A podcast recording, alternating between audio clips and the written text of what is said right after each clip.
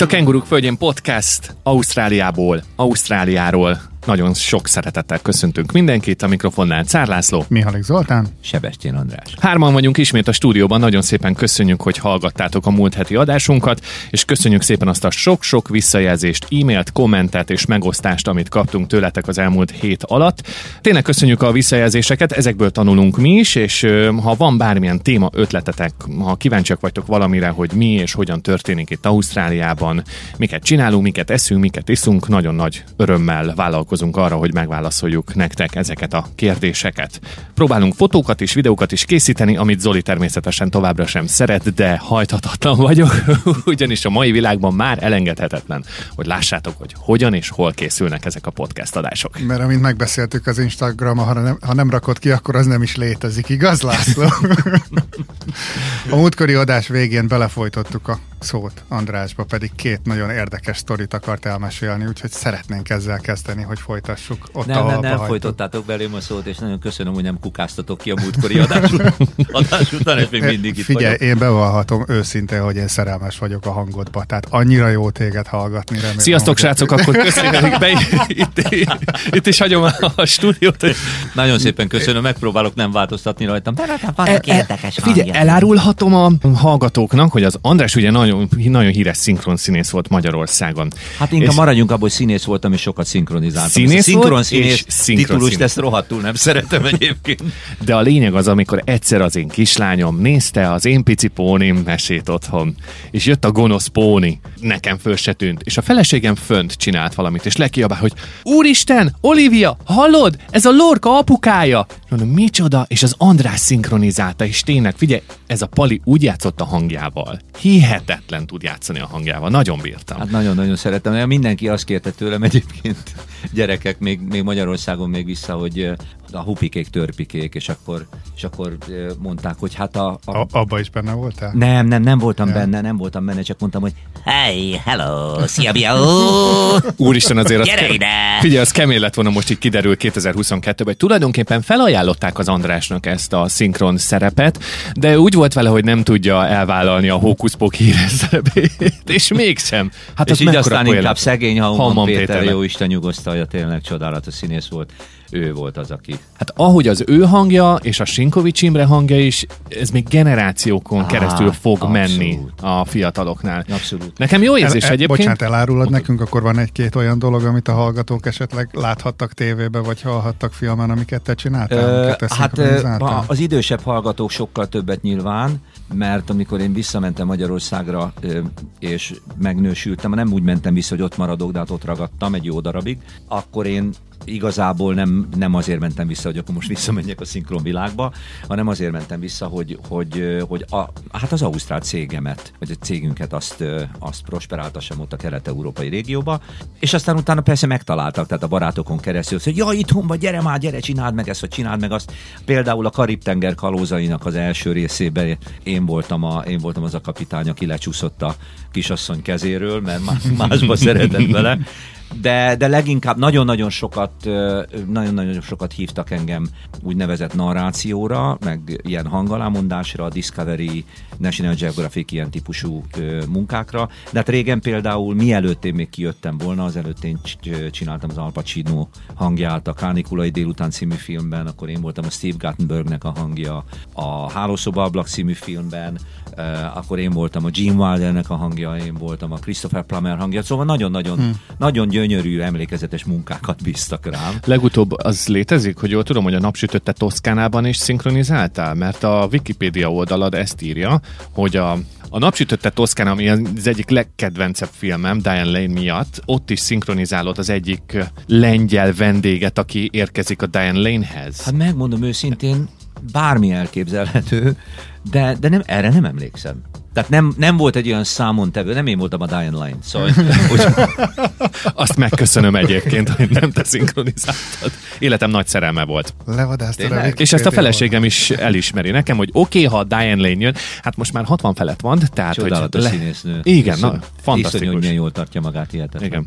Na szóval, András, az, Igen. az te, teljesen, az, pont arról beszélgettünk, hogy neked olyan nagy rá, rálátásod van arra, hogy milyen dolgok változtak, hiszen te jó hosszú évekkel ezelőtt megérkeztél Ausztráliába, akkor itt elkezdted az életedet, majd visszamentél Magyarországra, majd újra visszajöttél, tehát teljesen más ö, rálátásod van, mint mondjuk a Lacinak, aki nem olyan régen van itt, vagy mint nekem, aki ugye tíz éve itt van, de, de azóta én életszerűen nem, nem éltem Magyarországon, úgyhogy azt gondolom, hogy ez a hallgatóknak is nagyon-nagyon érdekes lehet. Úgyhogy kanyarodjunk vissza ahhoz a két sztorihoz, ja, amiről két múltkor, sztorihoz? múltkor lemaradt. Uh, hát a két sztoriból, a két sztori, ja ugye arról volt, arról volt szó, arról beszélgettünk, hogy egy ro- roadhouse-ról beszéltünk, valami... meg a 10 órás műszakokról, 160 Igen. dollár a... heti bérről. 14. 12, Ott 14. szereztél szakács tapasztalatot? Tehát ő, mert tudom, hogy az te az igazság, hogy én mindig főzöl. baromira szerettem főzni, és akkor én kijöttem ide, és azt mondtam, hogy hát az biztos, hogy én színész nem tudok itt lenni, mert akcentusom van elég erősen. Kettő, angolul nem nagyon beszéltem még akkor, tehát az meg a másik ö, dolog, ami miatt nem tudtam, és mondom, mit tudnék én csinálni? Mondom, hát főzni szeretek végül is. Úgyhogy azt találtam ki, hogy, hogy, hogy én, hát én Magyarországon a Gundelben voltam szakács, ugye hát senki nem tudta, hogy jól a Gundel, meg minden jól, olyan jól hangzott. Mégis el is híressé tetted. Köszönjük és, ezt neked. De egyébként meg tényleg jól főztem, és amikor innen elkerültem erről az országúti helyről, mindjárt visszakanyarodok a sztorira, akkor az egyik legkedvesebb, legkedvesebb ausztrál barátom, bátyám, apám, a Varga Balázs, aki nagyon-nagyon híres restaurantőr volt itt Edelétben, ő protezsált engem be. A, ő nagyon kedves barátjához, aki egy toszkánai olasz volt, és szintén étterem tulajdonos évtizedeken keresztül, és pont keresett egy szakácsot. És akkor mondtam, hogy akkor itt vagyok én, hát hogy ne.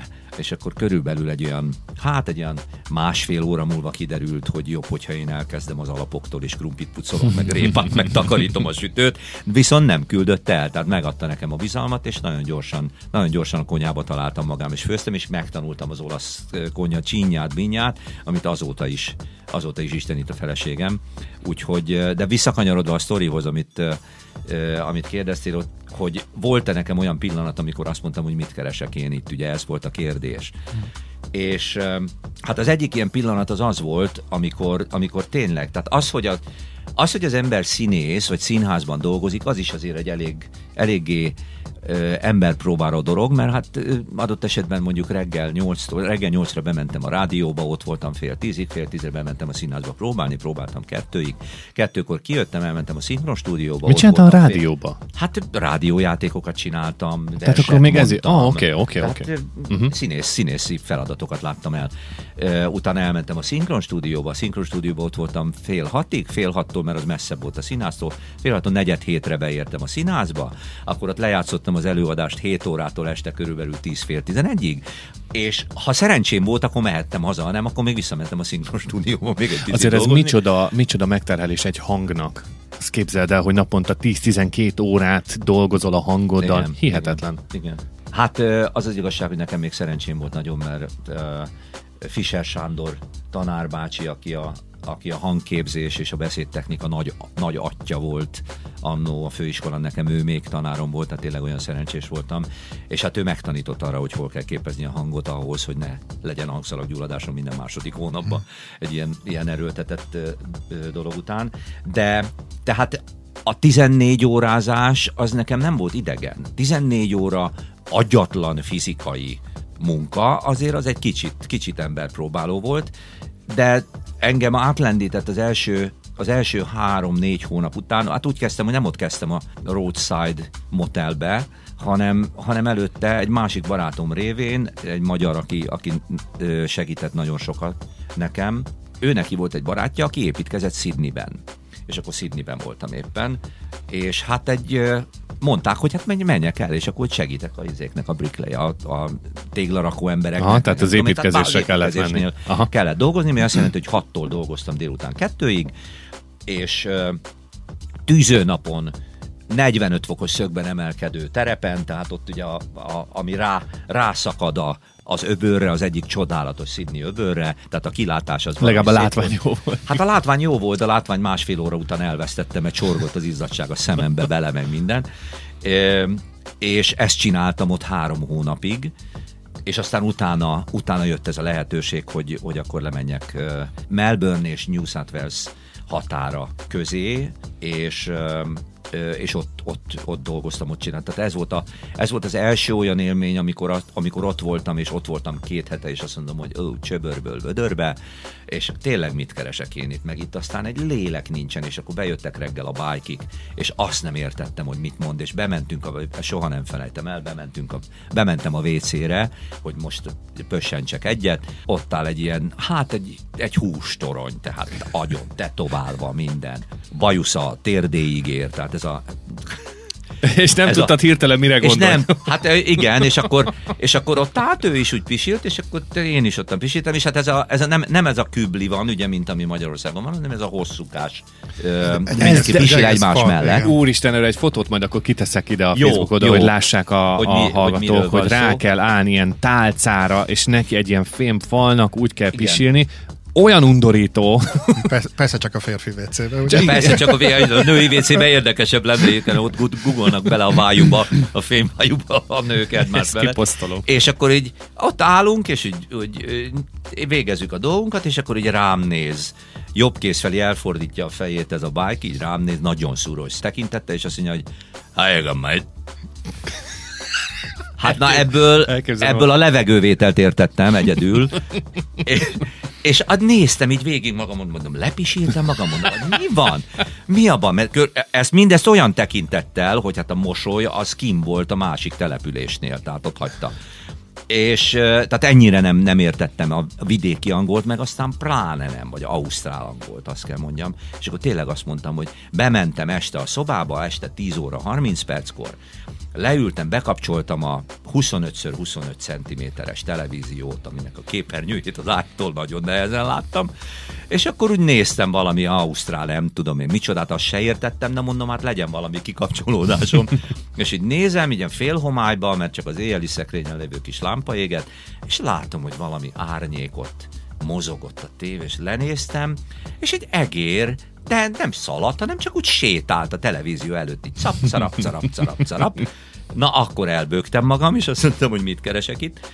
A másik ilyen sztori volt, az, ezt, erre utaltam az előző, az előző adásban, hogy, hogy ott voltam már körülbelül, hát egy olyan 6-7 hónapja, és csináltam a reggelit három bájkinak, éppen reggel 6 óra 15 perckor, sose felejtem el, és egyszer csak leraktam a kést, és, és így, így, így egy olyan, olyan fajta ilyen ezt, erre szokták azt mondani, hogy ez öngyilkosság előtti állapot című.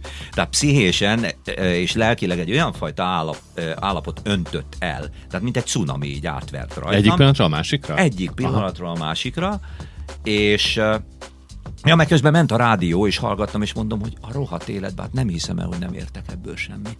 És elkezdett ömleni az eső, és így kimentem, kivágtam a, kivágtam a szúnyoghálós ajtót, ilyen fakeretes. Ez egy filmjelenet. Fakeretes Alá ajtót. zenét. Kivágtam a szúnyoghálós ajtót, kimentem, kirohantam a szakadó ömlő esőbe, tehát tudjuk, hogy Ausztráliában ez olyan, hogy süt a nap, egyszer csak villámgyorsan jönnek a felhők, és akkor három másodperc alatt három teljesen másodperc megváltozik. Alatt teljesen megváltozik, és ennyi a különbség mondjuk Magyarország, vagy Budapest és, uh-huh. és Edelét között, hogy itt elnyeli a csatorna, Budapesten egy ilyet nem nyelne el, tehát elönti az utcát. És kimentem, és fekete volt mindenhol, egy szem almafa állt a, a kertnek a közepén, kert, hát egy, egy jó nagy, jó nagy telek terület a, a, a motelnek a háta mögött, és így fölnéztem, és elkezdtem ordítani, és akkor hozzá kell tenni azt, hogy akkor én még elég erősen a kommunista befolyás alatt lévő ateista ember voltam. Tehát nekem arról, hogy most menjek templomba, vagy arról, hogy most akkor a jóisten így, vagy a jóisten úgy, hát rögtön kettőt. És, és akkor mit kiabáltál, elárulhatjuk? Én a Igen, azt kiabáltam, azt kiabáltam, fölnéztem az és azt nem kiabáltam, ordítottam, hogy Isten, ha vagy, akkor most mutasd meg nekem, hogy mi a francot keresek itt. Aha. És nem hiszitek el, én se hittem el, egyszer csak a, az almafa fölött így elkezdett ketté válni az ég, és volt egy, volt egy ilyen sáv, és a sávon, a sáv, sávon keresztül az almafára rá lejött a legaranyabb színű fény, sugár, nyilván a napból adódóan lejött, és így bevilágította az egész almafát, és így álltam döbbenten, levegőt nem tudtam venni, és így elkezdtek akkor nem sírtam, hanem egy elkezdtek így ömleni a könnyeim. Ez tartott, nem viccelek, 30 másodpercig, és utána így visszazárt az egész. Na, ott változott meg a hitem, és ott mondtam azt magamnak, hogy nem tudom még, hogy mit keresek itt, de hogy itt kell lennem, az biztos. A múlt heti adásban nem mondtad, hogy ennyire durva ez a sztori. én, én, én, én lesokkolottam most azért, ez nem, nem tudtam, hogy neked volt ilyen jeled, Volt. volt. és hogy voltak ilyen mélypontjaid. Ne, nem bántad meg akkor, hogy kiköltöztél Ausztráliába? Nem. Nem, és később, na egyébként meg az volt az, ez volt az a pont, aminél elkezdtem azon gondolkozni, hogy mit csináljak, meg hogy nem akartam leélni ott az életemet ebben a ö, motelben. Por, porfész, porfészekbe az út mellett. Világ háta mögött. Az, de érdekes, mert ez tényleg egy olyan hely volt, Genoának hívják, és mikor Sydneyből oda leköltöztem, akkor mondtam a barátaimnak, hogy hát gyerekek, hát megyek Genoába, és csináltak nekem egy marha nagy partit, és nem értettem, hogy miért. És elköszöntek tőlem, hogy megyek Olaszországba. Ja, ja, vagy azt hittem, hogy tudták, hogy na ez Nem, nem, nem, azt hát hogy megyek, megyek vissza Európába, Genoába, és mondtam, hogy nem, gyerekek, hát ide megyek 600 Tudták, hogy aki ide a Roadhouse-ba költözik, annak soha többet a civilizációban nem fog visszakerülni. Ott lesz a Roadhouse, meg az almafa, ennyi, ott nincs több, és a kisegér. Szeretnék egy kicsit beszélni a bajkikról, mert András megemlítette, és szerintem a magyar hallgatók egy jó részének fogalma nincs róla, hogy kik, kik és mik ezek a bajkik. Ezek a bajkik, ők a motoros gengek, tulajdonképpen motoros bandák, akik nagyon-nagyon-nagyon hosszú időn keresztül uralták az ausztrál alvilágot. Úgyhogy szerintem mi Magyarország, nem tudom, hogy Magyarországon most vannak-e ilyenek, annó ilyeneket csak a filmekben Hát persze, láttunk, hogy vannak szerintem a- Hells Angels, meg A ilyenek. Harlis, Harlis csapatok. De hát már nem uralják az alvilágot, nem, Nem, ez, de vannak Persze. motoros csapatok, persze. Én volt, amikor DJ-ztem, hogy meghívtak egy rockkocsmába, hogy játszak rockzenét, meg nosztalgiát. Én nagyon bírtam ezeket a motoros pasikat. Tök jó fejek voltak, tök lazák, és bármikor szükség volt a segítségre, mindig jöttek, nagyon támogatták a, a, a gyerekeket, gyűjtéseket szerveztek. Jó volt a zenei ízlésük, mit tudnak. Hát, Én úgy hát tudom, itt, hogy- a, itt a bákik teljesen mások voltak, Más- nem tudom, aha, hogy milyen aha, a zenei ízlésük, vagy Most már sem, ez de más, hogy... sőt már a 90-es években más volt. Más volt, Zoli, mert én emlékszem, nem, a bike ugye úgy gondol az ember, abból az időből adódóan, amit mondasz, hogy ezek ilyen Hát egy, egy ilyen Vad. nagy tagba szakadt vadember, süldőparaszt, ez a, Ja. azt nem tudja, hogy mennyi öt meg öt, 12, be, bemos nem? neked hármat pillanatok alatt, hogyha neki nem tetszik a képed.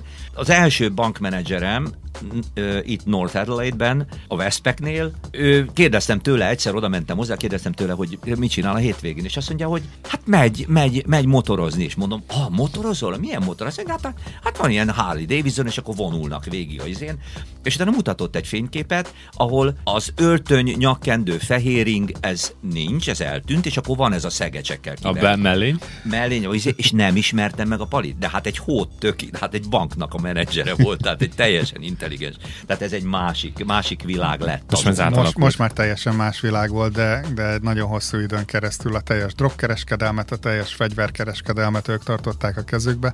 Mai napig egyébként egy, egy nagyon sok szórakozó helyen kocsmánál ki van írva, hogyha te bármiféle bájki szimbólumot hordasz magadon, bármiféle ganggel a- ö, asszociálható jelzés, tetoválást, bármit, akkor nem engednek be. Ez is teljesen megváltozott, de régen az összes tetováló szalon az mind-mind a bákik kezébe volt, pont azért, mert nagy kiválóan lehetett ezeket a helyeket pénzmosásra használni. Ja, ja. És nyilván a fekete pénzeket, ami a drogból meg a fegyverből jött be, azt, azt vala, valahol tisztára kellett mosni.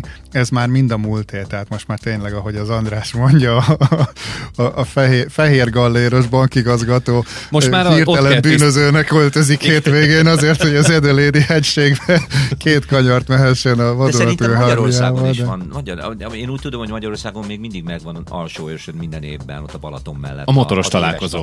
A Harley- Harley Igen, találkozó, a Harley persze. találkozó, és hát De- azok között de gond- tuti biztos, hogy vannak fehér galéros bizék, Biztos. tuti. De nem tudom, tehát én amikor fölnőttem Magyarországon, azért nem motoros bandák voltak az alvilágnak a szervezői, tehát ez azt gondolom, Hát, hogy ez egy au- hát ausztrál sajátosság Magyarország, na erről meg én tudnék mesélni, mert hát én, én Kecerről származom, az az olajszőkítésnek a, az arany bányája. Tehát ott annyi olajos ember jött össze az arany háromszögben, ugye kecel, kiskörös, meg soltvatkert, gyerekek, ott minden második ilyen mafiózó mergyóval járt, kopaszok voltak, és jó volt jóba lenni velük, pláne az egyik a szomszédod volt, vagy ilyesmi, mert akkor nyilván ők megvédték a környezetet, de ott rengeteg mafiózó volt, és jelenleg is vannak olyan, nem tudom szabad ilyet mondani, de vannak olyan nagy emberek, akik hivatalban vannak, és akkoriban ők ott szerezték a vagyont. Persze, és ez, ez nyílt. Szerintem jó. szabad ilyet mondani Igen, tehát, hogy mi, mi ott, ott a faluban mindannyian tudtuk, hogy kik a nagy emberek, akik lejönnek Pessel összeszedni a kest, és aztán viszik föl. Ott álltak a, a vagonok a kiskörösi vasútállomáson, hozták a fűtőolajat. Hát én, én ugye gyerek voltam, és van még egy-két videó az interneten, de ott az olajszőkítés, utána jött a, a borhamisítás, miután sok olajos megbukott, és lecsukták őket pár évre. Az is persze fura, hogy csak pár évet kaptak, tehát ott, ott milliárdok tűntek el. Milliárdok. De ez olyan volt, mint a, ezért, mint jó néhány pár évszázad korábban a, izé, a tized fizetése? Igen, gyakorlatilag igen. Csak itt, itt, a, hogy itt a vállalkozók diktáltak a politikusok. Az összes politikus benne volt, a rendőrt főkapitánytól kezdve mindenki. Aztán jött a borhamisítás. Amikor... Miért mondtad múlt időben? nem, nem tudom, hogy mi zajlik mostanában, tudod. Aztán jött a borhamisítás, hogy tablettából. Az annyira szégyen volt, mert egyébként ott a mi igen. környékünkön baromi finom alföldi borokat is lehet készíteni, és csinálnak is a jó borászok. De az, hogy vala egy-két idióta behozta és elkezdte hamisítani a bort, olyan károkat okozott, amelyeket évtizedek után is nagyon nehezen vetkőzik le magáról az alföldi bor. Frankó fehér borok vannak, és, és most már rozék is, meg mit tudom én, de nagyon nehéz dolga van az alföldi borászoknak. Pont emiatt, mert, mert hamisították. Igen, emlékszem még arra az időre egyébként, még a, még a 80-as években még emlékszem arra az időre, amikor az, amit mondasz, hogy tablettázták a borokat. És tartott két, a 2000-es évekig. Tablettázták a borokat, és gyönyörű szépen leszílolták, mhm. címkézték, és vitték ki Ausztriába, és ott árulták. Ez eszméletlen. Mi nagyon el vagyunk itt kényeztetve Dél-Ausztráliába borokkal, mert a, mert a rossz borok is jó borok, mint tudod, ez itt az a Jóska bácsi ivott már rossz pálinkát? Ittam, és milyen volt? Jó. jó. Egyébként igen, ugye ha az ember bemegy egy italboltba, ezt elmondhatjuk, hogy itt, itt a, a sima bevásárló központokban nem lehet bort kapni, tehát a, ugyanúgy, ahogy otthon a dohánytermékeket már külön árulják, itt az, az alkoholos italokat is külön árulják, és ha szembe állunk a, a bolccal, ott vannak a legjobb minőségek, fönt a legdrágábbak, és alul nyilván a legolcsóbbak. És én gyakorlatilag mindig megnézem a legolcsóbbak, hanem olyan jó borokat lehet ott is találni, hogy nem szégyen megvenni a 6 dolláros rozét, meg a 4 dolláros rozét, nagyon finomak. Bo- nagyon jók. Borzasztó finomak, és vannak ezek az úgynevezett ilyen ö, a, nagy, a kiskereskedelemből megmaradt bor, amit még nem, a, nem raktak oda, és akkor ott berakják a nagykereskedelembe, és akkor ott úgy hívják, hogy címke nélküli, tehát csak az üveget látok, Igen. és van. olyan finom, hogy az nem igaz. Így van. Azok a borászatok, akik egyébként ezeket a borokat akár 50-100 dollárra is adnának el egy üveget, de ha nem, a borász azt mondja, hogy ez mégse olyan lett, mint amihez én szívesen mm. odadom a nevemet, de mégis egy nagyon jó bor, akkor csak annyit írnak rá, hogy clean skin, nem mondják meg, Igen. hogy melyik borászat, csak azt tudod, hogy milyen évjárat, milyen szőlő, mert itt még az a, az a az három dolláros bor is szőlőből van. Melyik borászat készítette, az nem derül ki, de azt mondja, hogy McLaren Vale, ez az évjárat, ez a szőlő, és akkor ilyen Klinsky neked 3, 5, 8, 10 dollár, és lehet, hogy tényleg egy 50-100 dolláros bort vásárolsz meg, csak nincs rajta a, a szép címke, és nincs rajta a marketing, és uh-huh. nincs rajta, és, és a borász azt mondja, hogy jó, jó, de ez azért, ez azért nem az igazi úgy, hogy ezt, úgy, hogy ezt most Klinskint fogjuk árulni. Magyar bort is Úgy, lehet egyébként kapni itt. Ugye a tokai a szó, az, az alapvető, az szinte bárhol lehet kapni. Egribi kavérrel is találkoztam már. Milyen, találkoztatok más magyar borokkal? Amit hoznak ide ki? Ja, hát én megmondom őszintén, nem, me, nyilván azért nem, mert nem is kerestem, mert annyira nem örülök az ausztrál bornak. Hogy... Én, én néha kapok, fütyülőst lehet kapni, Igen. tehát kecskeméti fütyülőst lehet venni, és most a legnagyobb meglepetésemre és örömömre itt Edölétben is egy fiatal srác elindított egy vállalkozást, és pálinkákat is lehet vásárolni, majd részletesen azután számolok be erről, miután megegyeztem vele, hogy, mennyi, hogy, hogy mennyit mondhatok el a cégéből. Szerintem egy adásba hozzá ide be egy kóstolót, és Na, akkor... pont erre gondoltam, igen, hogy végigkóstoljuk. Tehát most már a magyar pálinkához is el lehet jutni elég jutányos áron. Egyébként mennyi az alkoholmennyiség, amit be lehet hozni? Azt hiszem, töményből 2,25, hogy megbolondítsák kicsit, úgyhogy ha ketten jöttök, akkor 5 liter. Igen. Tömény Úgyhogy ha valaki jönne be Ausztráliába, akkor ezzel számoljon, hogy lehet behozni alkoholt 2,25 liter mennyiségig. És azt hiszem, hogy nincs megkülönböztetés, tehát, hogy töményet hozol, vagy nincs, pesgőt, vagy bort, nincs, tehát nincs, minden úgy, csak alkohol. Igen, úgyhogy nem nagyon van értelme két liter sört behozni. Akkor... pláne, pláne ide, ahol aztán nagyon finom sörök vannak. Igen, ugye két hete volt a, a nagy sörtesztadásunk, ott Zolival teszteltük itt a söröket, azóta is jó sok visszajelzést kaptunk, de igen, ide sört ne hozzatok be, nagyon jó sörök vannak, szerintem bort szerintem se. bort se, mert teljesen felesleges. Nagyon jó. A pesgők, a, vittünk haza pesgőt, Sparkling Shiraz-t, Ú, az finom. És a család megbolondult, annyira szerették. Hazavittünk hat palackot, és uh, azt hiszem, hogy második nap elfogyott mindegyik, nagyon-nagyon jó volt. Nem tudom, otthon lehet-e kapni, nem. ugye vörös, pe- nem, nem, nem. Én is itt Legalábbis nem először. tudok róla. Tehát három évvel ezelőtt majdnem három évvel ezelőtt jöttünk vissza, és egész addig én nem találtam soha. András, akkor megérkeztél 88-ba, ugye? Igen. Meddig voltál itt akkor az első körbe? 98. 90, hát nem, 99 március egész pontosan. És akkor az el, és fél. Mit mondanál, az első hány év volt az, ami nagyon, nagyon kőkemény volt, és nagyon nehéz volt? Négy-öt. Uh-huh. Uh-huh. Az első négy-öt. Mennyi Azt idő után kaptad meg a, a vízumot? Három. Három évet vártál rá? Három évet vártam a letelepedési vízumra. Ez azért van, mert, mert én erre rájöttem, mert hogyha mondjuk elmegy hozzád vendégségbe valaki, és ott vagy mondjuk, mit tudom én, ott, ott ebédel, meg ott belementek a vacsorába, ez csak analógia, tehát képletes példa. És mielőtt elmenne, azelőtt azt mondja, hogy ja, jöttem két bőröndel, és akkor mostantól itt lakom, jó? Tehát te sem mondanád azt, hogy jaj, Persze. hát gyere persze, hanem azt mondanád, hogy anyád. Na most ugyanezt mondja az Ausztrál. Ezzel, ami anyád. Na most ugyanezt, mond, ugyanezt mondta, meg mondta akkor is az Ausztrál állam, hogy oké, okay, lenyelem azt, hogy te ide jöttél és innen kérvényezted, de akkor várjál. Igen. Tehát valószínű, hogy gyorsabban kaptam volna meg, hogyha én innen elmegyek Új-Zélandra, és onnan adom be a papírjaimat, de az is lehet, hogy nem kaptam volna meg. Tehát én nem akartam ezt a sanszot ö, megadni az életnek, hogy esetleg engem azt mondják, hogy akkor menjek vissza Magyarországra, mert ott sírtam volna el magam. Először. Aztán utána, utána meg másért. De, Megkaptad végül is akkor de, a vízumot? De megkaptam három év után, igen, és akkor onnantól számított egy éven belül megkaptam az állampolgárságot, uh-huh. és uh, igen, igen, mert négy év, mert 92 Ez most is ennyi, ugye? Négy és fél évet kell itt tölteni teljesen, Uh, hogy nem tudom, folyamatosan a... változtatják. Azt igen. hiszem a PR-t igen, valami három év után kapod meg, ha csak már nem PR-ral jössz, és akkor utána még plusz De amióta itt vagyunk éve. három éve a feleségemmel, ő nem volt állampolgár, ő 20 valahány év, év óta állandó lakos, még akkor is ugye nem, nem itt laktunk, de, de amióta itt vagyunk, azóta háromszor változtatták. Azt leginkább most az árát. Kell. Tehát nagyon felvitték az árát, hát, ugye 120 dollár volt, most 480. 400, 480, de, de nem ez a baj, hanem az a baj, hogy ugye nem adtuk be először, mert azt mondták, hogy itt kell legyél 12 hónapot folyamatosan. Igen. Akkor utána megnéztem, fölhívtam az ügynököt, és azt mondtam, illetve a, be, a bevándorlási hivatalt hívtam föl. És akkor azt mondtam, hogy na most akkor beadhatjuk. Mondták, ez karácsony előtt volt. Mondták, hogy persze, a felesége most már jogosult az állampolgárságra, adja be nyugodtan. Hát jött a karácsony, picit elszórakoztam. Január elején megint fölhívom, mondom, most, most adom akkor be, jó? Azt mondja, Hát de hát azt mondja a felesége még nem jogosult. Ha mondom, ne viccelj, már két Más héttel ezelőtt beszéltem a kollégájával, és azt mondta, hogy igaz. Ja, hát azóta megváltozott. Akkor volt két év. Amikor beadtam, akkor hip-hop három év lett. Igen, hogy folyamatosan változik. annyit kell, annyit kell itt tartózkodni. Az elmúlt négy évből három évet itt kell tartózkodni folyamatosan, ahhoz, hogy te be tud adni, és, és, és, és át is menjen. Eze, ezekkel nagyon kell vigyázni, és érdemes is uh, résen lenni, hogyha éppen jogosult vagy valamire, akkor azt érdemes akkor beadni, mert az a, az a pillanat számít, amikor beadtad a papírokat.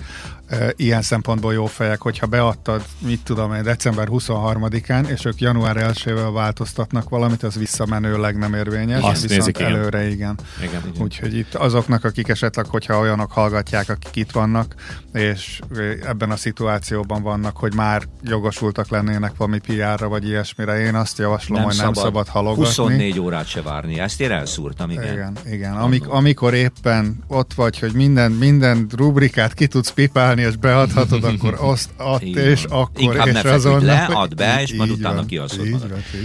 Innen Na. fogjuk folytatni, mert hogy ö, nagyon kíváncsi vagyok egy történetre, amit, amit nekem már elmeséltél, de szerintem a hallgatóknak is el kell mondani, hogy hogyan is jött a barangoló kártya, de erről majd a következő heti adásban mesélünk nektek, mert hogy lejárt a mai műsoridőnk, ne felejtjétek, hogy keressétek a Facebook oldalunkat, ez a Kenguruk Földjén Podcast, és a Youtube-on is így találjátok meg a csatornánkat, jó? Írjátok be a keresőbe, hogy a Kenguruk Földjén, az összes adás fent van, köszönjük, ha megosztjátok, és azt is köszönjük, ha feliratkoztok. Ha van bármilyen kérdés, ötlet, írjátok meg nekünk kommentben vagy e-mailben a kengurukföldjén kukat gmail.com e-mail címre. Köszönjük, hogy velünk tartottatok. Sziasztok! Köszönöm szépen én is, sziasztok! Sziasztok!